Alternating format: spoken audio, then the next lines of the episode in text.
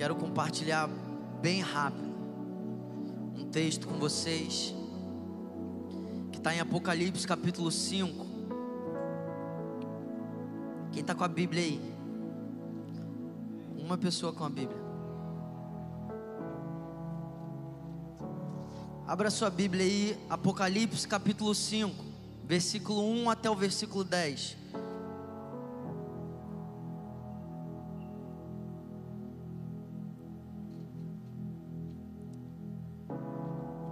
Fome ainda aí, gente? Eu prometo que eu vou ser breve. Então vi na mão direita daquele que está assentado no trono um livro em forma de rolo, escrito de ambos os lados e selado com sete selos. Vi um anjo poderoso proclamando em alta voz: Quem é digno de romper os selos e de abrir o livro? Mas não havia ninguém, nem no céu, nem na terra, nem debaixo da terra, que pudesse abrir o livro ou sequer olhar para ele. Eu chorava muito, isso é João dizendo, porque não havia ninguém que fosse digno de abrir o livro e de olhar para ele. Então um dos anciãos me disse: Não chore. E eu gosto que em algumas versões diz: Veja, eis que o leão da tribo de Judá, a raiz de Davi, venceu para abrir o livro e os seus sete selos.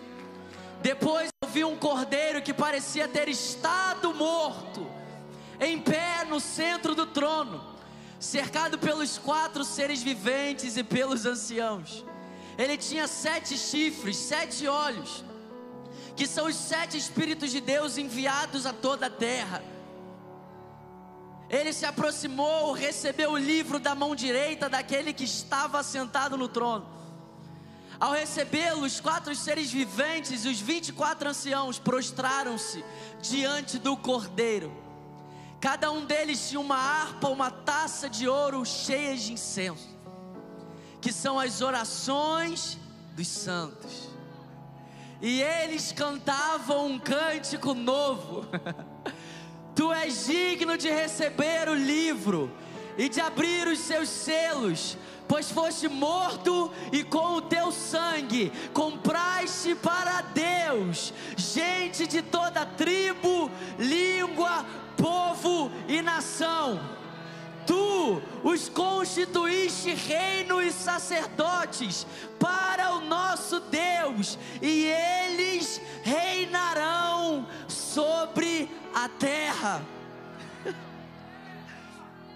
Sabe, eu estava aqui, eu ia compartilhar outra palavra, mas enquanto eu estava ali embaixo, o JP começou a falar sobre Salmos 2 sobre Deus, o Deus que já constituiu o rei que está sentado no Monte Sião, que está sobre o Monte Sião, e esse rei é Jesus. E quando ele começou a falar sobre Deus já ter estabelecido o rei, eu comecei a me lembrar de Apocalipse capítulo 5. E sabe de uma coisa, João, ele está tendo uma visão, amém? Tem alguém aqui que estava semana passada, a gente falou um pouco sobre João, amém? João ele está tendo uma visão. E essa visão ela é um pouco desesperadora. Porque João ele está vendo os céus. E João está vendo anjos, João está vendo anciãos. E existe uma angústia nos céus. Existe um momento, um período que João está vendo de angústia nos céus. E esse período de tensão, esse período de angústia, é porque não existia nenhum nos céus, na terra, que foi achado digno de desatar os selos. Sabe, eu creio que o livro está falando sobre o plano de restauração de Deus sobre a terra. Eu creio que esse livro, que está com sete selos, é o plano de restauração de Deus. É o plano de restauração de todas as coisas. Atos 13 fala isso, Atos 3 fala isso. E agora tem esse momento de tensão, esse momento de angústia. E a gente precisa se colocar nessa história. Sabe, para mim é muito louco porque João, a gente falou isso na semana passada, ele era o discípulo amado. Amém? João era o discípulo que tinha intimidade, no, nos momentos mais tensos, João estava com Jesus, inclinando a cabeça sobre Jesus, ouvindo de Jesus, perguntando para Jesus. E agora João está tendo essa visão, mas essa visão é uma visão de angústia, é uma visão que gera até mesmo um pânico, porque não existia ninguém que foi achado digno. Mas sabe, no meio dessa angústia, no meio desse pânico, no meio dessa tristeza, esse é o momento de tamanha tristeza que João disse que diante disso ele chorava muito. Eu imagino que tinha uma atmosfera de desespero nos céus. E sabe, irmão, eu acredito do fundo do meu coração que no meio de todo esse caos que a gente está vivendo, Deus ele está trazendo uma geração para essa mesma angústia. Eu acredito que no meio das circunstâncias que a gente está vivendo, Deus ele está chamando a humanidade para esse lugar, um lugar de choro profundo, um lugar de uma angústia profunda, um lugar de tristeza, um lugar até mesmo de dúvida, um lugar onde as pessoas começam a clamar: será que existe alguém que é digno da minha vida? Será que alguém é digno da minha vida, do meu coração? Será que existe alguém que é digno? Sabe, eu acredito que todo cristão, ele precisa passar por esse momento, mas não apenas passar por esse momento quando ele converte, quando ele nasce de novo, mas eu acredito que em determinados momentos da nossa história, o Espírito Santo vai trazer a gente de volta para esse lugar. Porque eu creio que o Espírito Santo, Ele quer tornar essa revelação uma revelação para a gente. Sabe quantos cristãos hoje ainda não conheceram aquele que é digno Sabe, essa palavra dignidade, ela tem que ser uma palavra entranhada no nosso coração. Sabe, irmão, se você não conheceu o Jesus que é digno, você não vai viver uma vida reta. Por que, que você vive em retidão? Porque existe um homem no trono que é digno. Por que, que você vive em santidade? Se você já foi salvo, se você já foi perdoado, se não existe mais condenação, porque você já está em Cristo Jesus, você e eu, nós vivemos em santidade, porque um dia, no meio de uma angústia, no meio de uma incerteza, no meio de uma dúvida, será que existe um homem que é digno? Os nossos olhos se abriram para conhecer o Jesus que é digno, irmão Sabe, irmão, se isso não acontece na nossa vida, a gente está fadado ao fracasso. Se você se esquecer da dignidade do homem que está à destra do Pai, acabou a sua vida. Se você se esquecer, é por isso que quando semana que vem eu come, vou, eu acho que eu vou começar uma série semana que vem para falar de oração. Quem acha uma boa aí? É por isso que quando Jesus ele ensina os discípulos a orar, ele fala: Olha, quando vocês orarem, orem assim: Pai nosso que estás nos céus. A primeira coisa que ele está falando é sobre a identidade de Deus. Deus é Pai. Nenhum amém. Mas logo depois de Jesus falar que Deus é Pai, ele fala: O Pai que está nos céus. Isso não é à toa, irmão. Sabe o que eu acredito? Que quando Jesus ele está dizendo, o Pai que está nos céus, Ele quer que a gente tenha uma visão dos céus. Sabe, a gente lê que nós fomos ressuscitados com Cristo, estamos nas regiões celestiais, mas a gente não entende qual é o principal propósito de nós estarmos nas regiões celestiais hoje. maior propósito, irmão, não é você achar que você manda em tudo e começar a querer ordenar todas as coisas. Tem gente que quer mandar até em Deus. O maior propósito não é você virar um semi-anjo. Não, o maior propósito é você ter os seus olhos abertos para ver aquele que está assentado no trono. O maior propósito é para você olhar o trono, o que está ao redor do trono.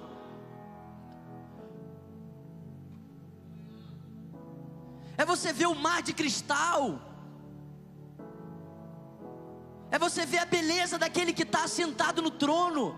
É você ver a beleza daquele que tem olhos como chama de fogo. Aquele que a voz é como voz de muitas águas. Aquele que estava morto. Estava morto. Não existe um Jesus sofredor destituído da glória de Deus. Esse é o servo sofredor que veio assumir o nosso pecado. E ele nunca vai deixar de ser o servo, mas existe um Jesus à destra do Pai glorioso. É tão glorioso que depois que os nossos olhos se abrem, a gente não consegue cantar outra canção senão digno és o Cordeiro de receber. Existem anjos, anciãos nos céus, e eles estão tão chocados com o que eles estão vendo que eles não têm nada diferente para cantar senão Santo, Santo, Santo, Santo, Santo, Santo. E a gente tem medo de passar a eternidade toda dizendo santo, santo, santo, porque muito provavelmente os nossos olhos não foram abertos. E não adianta você tentar dizer santo sem olhos abertos, irmão. Isso é religião. É por isso que a gente precisa ter olhos abertos. É por isso que a gente está falando isso aqui tem dois meses, irmão. Olhos abertos para ver, olhos do coração iluminados, ouvidos atentos. Senão isso aqui vira só uma religião, só um encontro de sábado à noite vira só um lugar para a gente sentir um arrepio, para a gente ouvir algo que, que é legal. Ainda bem que tem um monte de gente aqui que prega coisas que não são tão legais assim. É legal sim, mas você está entendendo o que eu estou falando. Se os nossos olhos não estiverem abertos, se a gente não contemplar, é por isso que no meio desse pânico, desse medo, dessa incerteza, o que o anjo diz para João, na versão em inglês, da NVI em inglês, está dizendo assim: Behold, contemple. João, não precisa chorar desesperado, abra os seus olhos, contemple aquele que está sentado no trono. João, abra os seus olhos e veja. É isso que nós precisamos, Next. E sabe como que você pode ter olhos iluminados para ver o que João viu? Quando você entra no teu quarto e você abre essa palavra. Você pode viver hoje o que João viveu, sabe como? Abre Apocalipse 5 e leia. Porque através da palavra Deus ilumina os nossos corações, Deus dá sabedoria aos simples, Deus dá alegria. A gente tem falado isso aqui, cara. Mas sabe, eu creio que muitas pessoas hoje chegaram aqui nessa noite na dúvida que os céus tiveram um dia. Será que existe mesmo um Deus que é digno? Será que esse Jesus que eu estou ouvindo falar, realmente ele é digno? E uma angústia, sabe? Falta de propósito, sabe? Incerteza, falta de propósito, irmão. Irmão, se os seus olhos não se abrirem, não existe propósito na vida. O propósito da vida é a partir de olhar para Jesus. O propósito, se não tiver olhos iluminados para contemplar Jesus, não existe propósito na vida, irmão a vida perde o sentido. Dele, por Ele, para Ele são todas as coisas. É isso, irmão. Quer resumir a vida? É isso. Dele, por Ele, para Ele são todas as coisas. A gente veio dele, nós somos sustentados por Ele, nós voltaremos para Ele. É tudo sobre Ele. A história da humanidade, da criação, o Evangelho não é sobre a gente. Existe um protagonista no meio, no nosso meio hoje. O protagonista não é quem está com o microfone. Não, O protagonista é aquele que anda no meio da igreja. Será que você crê que Ele está andando no nosso meio hoje? E sabe, eu oro para que nesse lugar, entre muita gente com essa crise, será que existe alguém que é digno? Será que esse Jesus é digno? Porque no meio desse ambiente de crise, eu creio que Deus vai dizer para essa geração: abra os seus olhos e veja. Abra os seus olhos e veja. Eu creio que vai ter gente que entrar aqui, irmão. Talvez você entrou aqui agora, assim, hoje. E no meio desse pânico, dessa crise, dessa incerteza, através da palavra, os seus olhos vão ser iluminados. Iluminado para quê? Para saber o que, é que vai acontecer amanhã? Cara, isso é tão pouco, cara. Para saber o que, é que vai acontecer mês que vem. Não é sobre isso, irmão. Iluminados para enxergar a beleza de Jesus e através da beleza de Jesus entender todas as coisas. Irmão, Apocalipse primeiro é sobre a beleza de Jesus. Por isso que antes de falar do plano, Apocalipse diz sobre o Deus por trás do plano. Porque que, que adianta você conhecer o plano e não conhecer o Deus por trás do plano? É o que, irmão? Vai ter a cabeça gigante. E vai ter atrofiado o corpo. Mas graças a Deus que a nossa palavra não consiste em palavras de sabedoria humana, mas é a palavra cheia do poder de Deus. E sabe, irmão, eu creio que existe um convite para nós nessa noite. Eu creio que existe um convite para que a gente entre nesse coral eu creio que a gente está sendo convidado hoje, através dos nossos olhos abertos, para enxergar aquele que é digno, e sabe, que essa palavra, ela seja marcada na sua vida. Quando o dia mal chegar, quando as dificuldades chegarem, quando a dúvida chegar, quando as incertezas chegarem, quando a resposta de Deus é diferente do que você achou que seria, quando o medo chegar, que essa palavra esteja entranhada no teu coração, irmão. Essa palavra digno, digno és de receber, digno és o cordeiro. Essa é a geração do avivamento, irmão. Essa é a geração do avivamento. Essa é a geração que faz a diferença. Essa é a geração que não se corrompe. Essa é a geração que não se vende é a geração que não confia no seu próprio braço, é a geração que não confia nem no seu próprio coração, o coração é enganoso. Essa é a geração que confia apenas naquele que está assentado no trono, porque nenhum foi achado digno senão ele. Só existe um que foi achado digno. Só existe um que foi achado digno. Só existe um que foi achado digno. Só existe um que foi achado digno. Só existe um que encerrou o choro nos céus. Só existe um que mudou aquela atmosfera de angústia e incerteza para uma atmosfera de avivamento, de adoração. Só existe um. E Ele é o mesmo. Ele é o mesmo, Ele está aqui hoje. Ele está aqui hoje para iluminar os seus olhos. Ele está aqui hoje para mandar a apatia embora. Ele está aqui hoje para mandar a indiferença embora. Ele está aqui hoje para mandar a ansiedade embora. Ele está aqui hoje para mandar a necessidade de todas as respostas irem embora.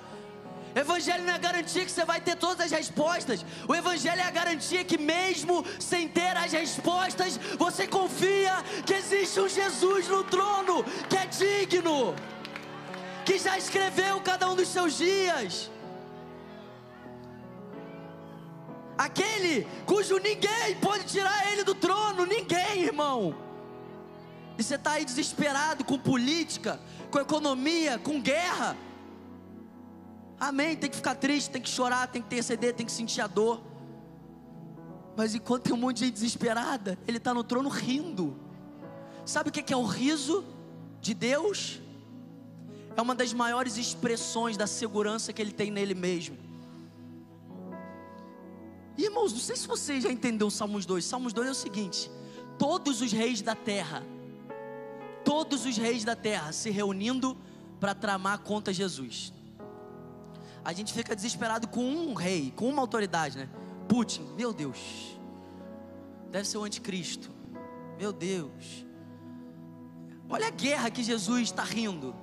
Todos os reis, todos os reis da terra estão se reunindo contra ele. E ele está assim, ó. Sabe, irmão, eu creio que Deus quer trazer a gente para esse lugar. Esse lugar de segurança nele. Sabe quando o desemprego bater na tua porta? Que você possa fazer assim, ó.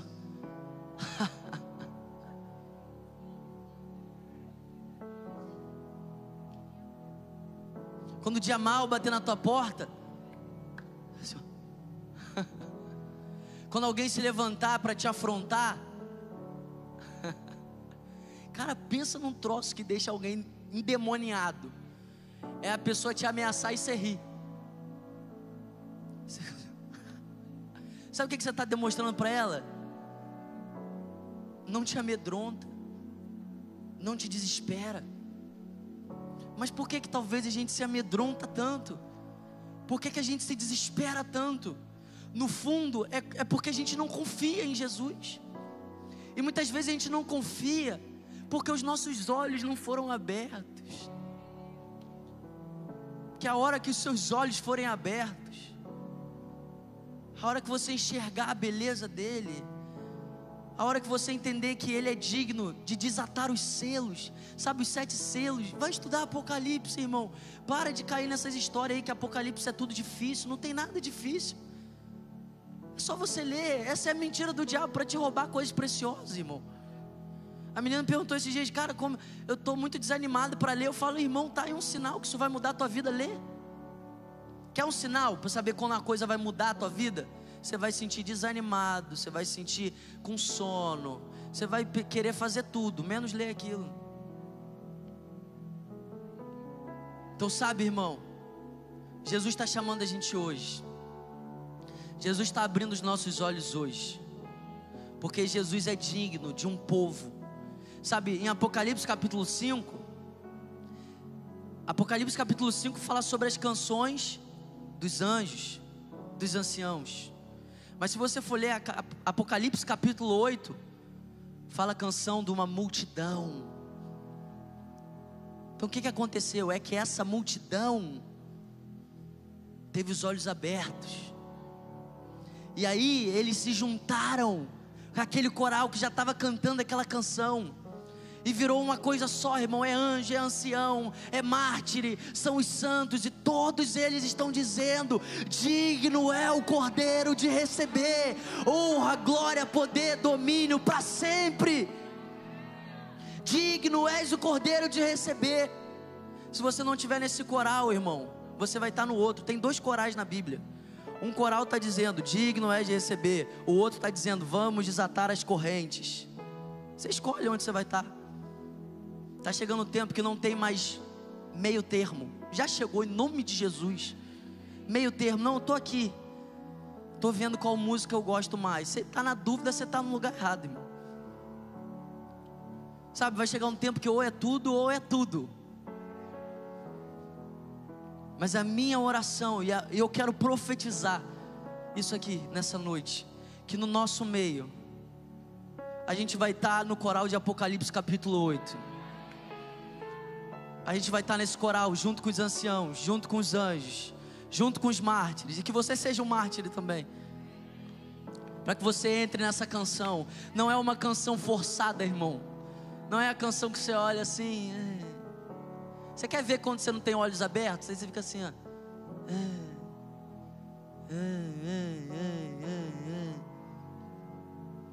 Agora, a pessoa que tem olhos abertos, ela não, sabe nem qual é a música que está. Meu Deus, nem sei qual louvor é esse, só que eu estou vendo. Eu não tô, eu estou vendo. Eu estou vendo Jesus. Meu Deus, eu nem sei, hoje é segunda, hoje é terça, mas eu estou vendo.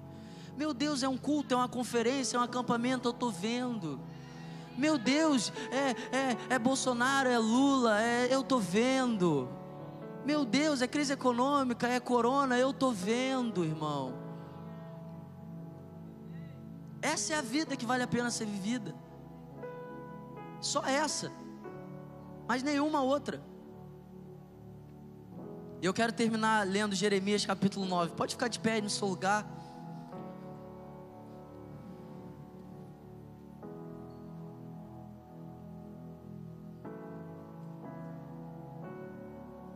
Jeremias capítulo 9, versículo 23 ao 24. Assim diz o Senhor: Não se glorie o sábio em sua sabedoria, nem o forte em sua força, nem o rico em sua riqueza. Mas quem se gloriar, glorie-se nisso, em compreender-me, em conhecer-me, pois eu sou o Senhor e ajo com lealdade, com justiça e com retidão sobre a terra. Pois é dessas coisas que eu me agrado, declara o Senhor. Sabe, na minha versão, diz: Não se glorie o sábio na sua sabedoria, o forte na sua força, o rico nas suas riquezas, mas aquele que se gloria, glorie-se nisso, em me conhecer Sabe, eu creio que Deus está trazendo a gente para uma estação, para a gente entender que o Evangelho não é a ausência do se gloriar. Sabe, a gente a gente viu tantos maus exemplos, a gente ouviu tanto sobre idolatria e amém. Mas eu creio que Deus ele quer dar um entendimento para nós que como cristãos a nossa vida não é um repúdio ao se gloriar.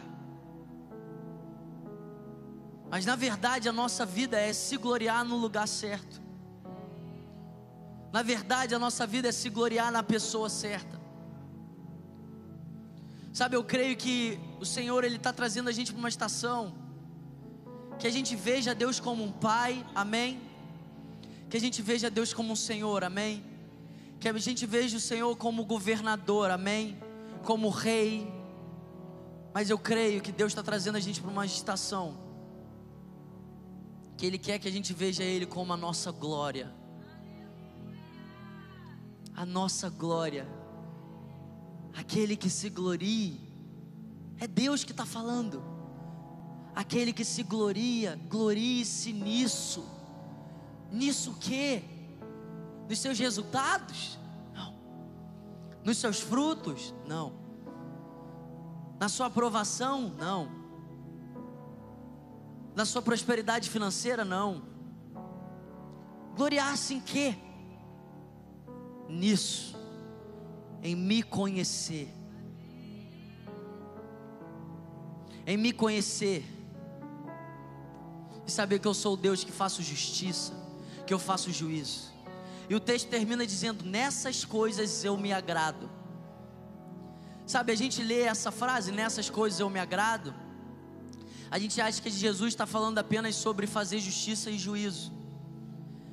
Mas quando ele diz nessas coisas eu me agrado, ele está falando daqueles que têm a Ele como a sua glória. Você quer agradar Jesus, irmão? Você quer agradar de verdade Jesus? É só você ter Ele como a sua glória. É só você ter Ele como a sua porção. É só você ter Ele como a sua herança. Sabe, eu creio que nessa estação, e eu estou terminando agora, Deus Ele quer trazer para nós uma identidade e um entendimento sobre a tribo de Levi. Porque a gente acha que a tribo de Levi era a tribo mais miserável, porque todo mundo tinha uma terra e eles não tinham. Todo mundo tinha herança e eles não tinham. E a gente olha e fala assim: pobres coitados. Mas a Bíblia diz que eles não tinham uma herança e uma terra, porque o próprio Deus era a herança deles. E sabe, existe um homem bem parecido com essa tribo, que um dia falou: Eu não tenho aonde reclinar a minha cabeça. Então, sabe que a gente possa abrir mão de toda outra herança que não seja Ele, que a gente possa abrir mão, que a gente possa ser desapegado de toda herança, de toda propriedade, de toda posse que não seja Ele. Se Deus te der muitas posses, Se Deus te der muitas propriedades, que amém, mas que você só tenha uma posse no teu coração. Que você só tenha uma herança no teu coração. Se você recebeu uma herança do seu avô, do seu bisavô, amém, compartilha com a gente. Pede meu pix. Mas que no seu coração só exista uma herança. Uma posse. E que você tenha a revelação que você não é um pobre coitado. Você é um agraciado. Você é um eleito. Você foi escolhido antes da fundação do mundo. Você acha que Deus está te escolhendo hoje? Você acha que Deus vai escrever o nome, seu nome no livro da vida hoje? O que Ele vai é abrir os seus olhos, para você entender que antes de criar os céus e a terra, Ele já tinha te escolhido. Para você entender que antes de você ter nascido, o seu nome já estava lá, ó, no livro da vida. Será que você pode levantar as suas mãos? Talvez você entrou aqui nessa noite e você sabe que você precisa de olhos abertos Talvez você ama Jesus, você caminha com Jesus, mas a sua vida é um, com Jesus, sabe, é um peso, é uma mesmice, é uma apatia, é uma indiferença, sabe, meu irmão, sem condenação. Tudo que você precisa é de olhos abertos. Jesus chegou, se eu não me engano, para a igreja de Laodiceia, não lembro qual que é, e fala assim: ó, compra colírio de mim.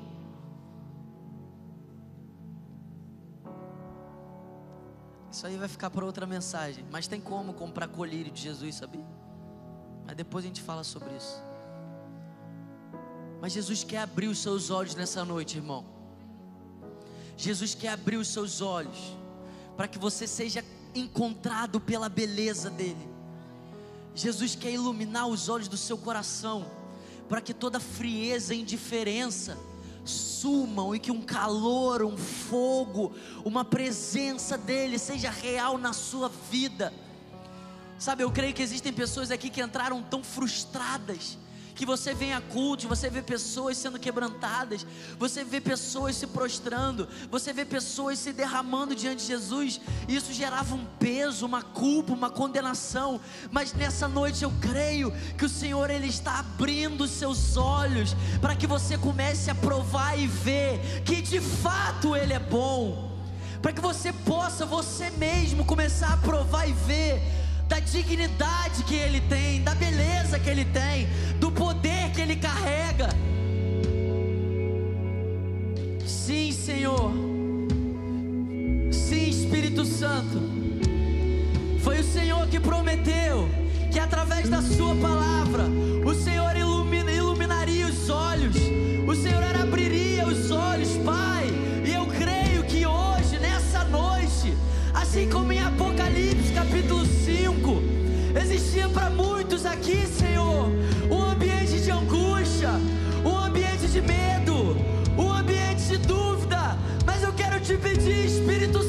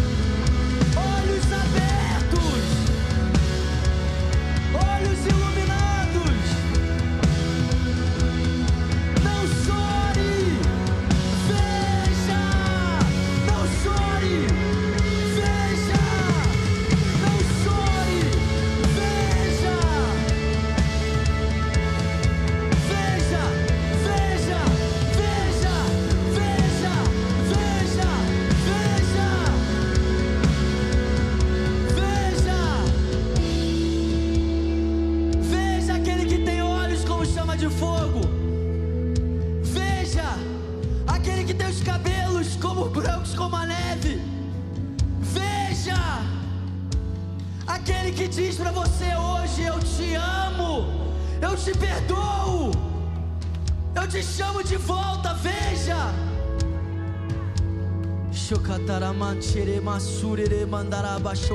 Veja a depressão indo embora.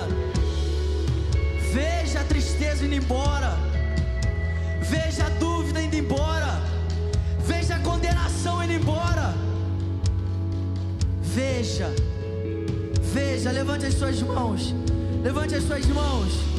Ele habita no meio dos louvores. Ele está aqui nessa noite. Não existe impossível para ele. Não existe uma causa difícil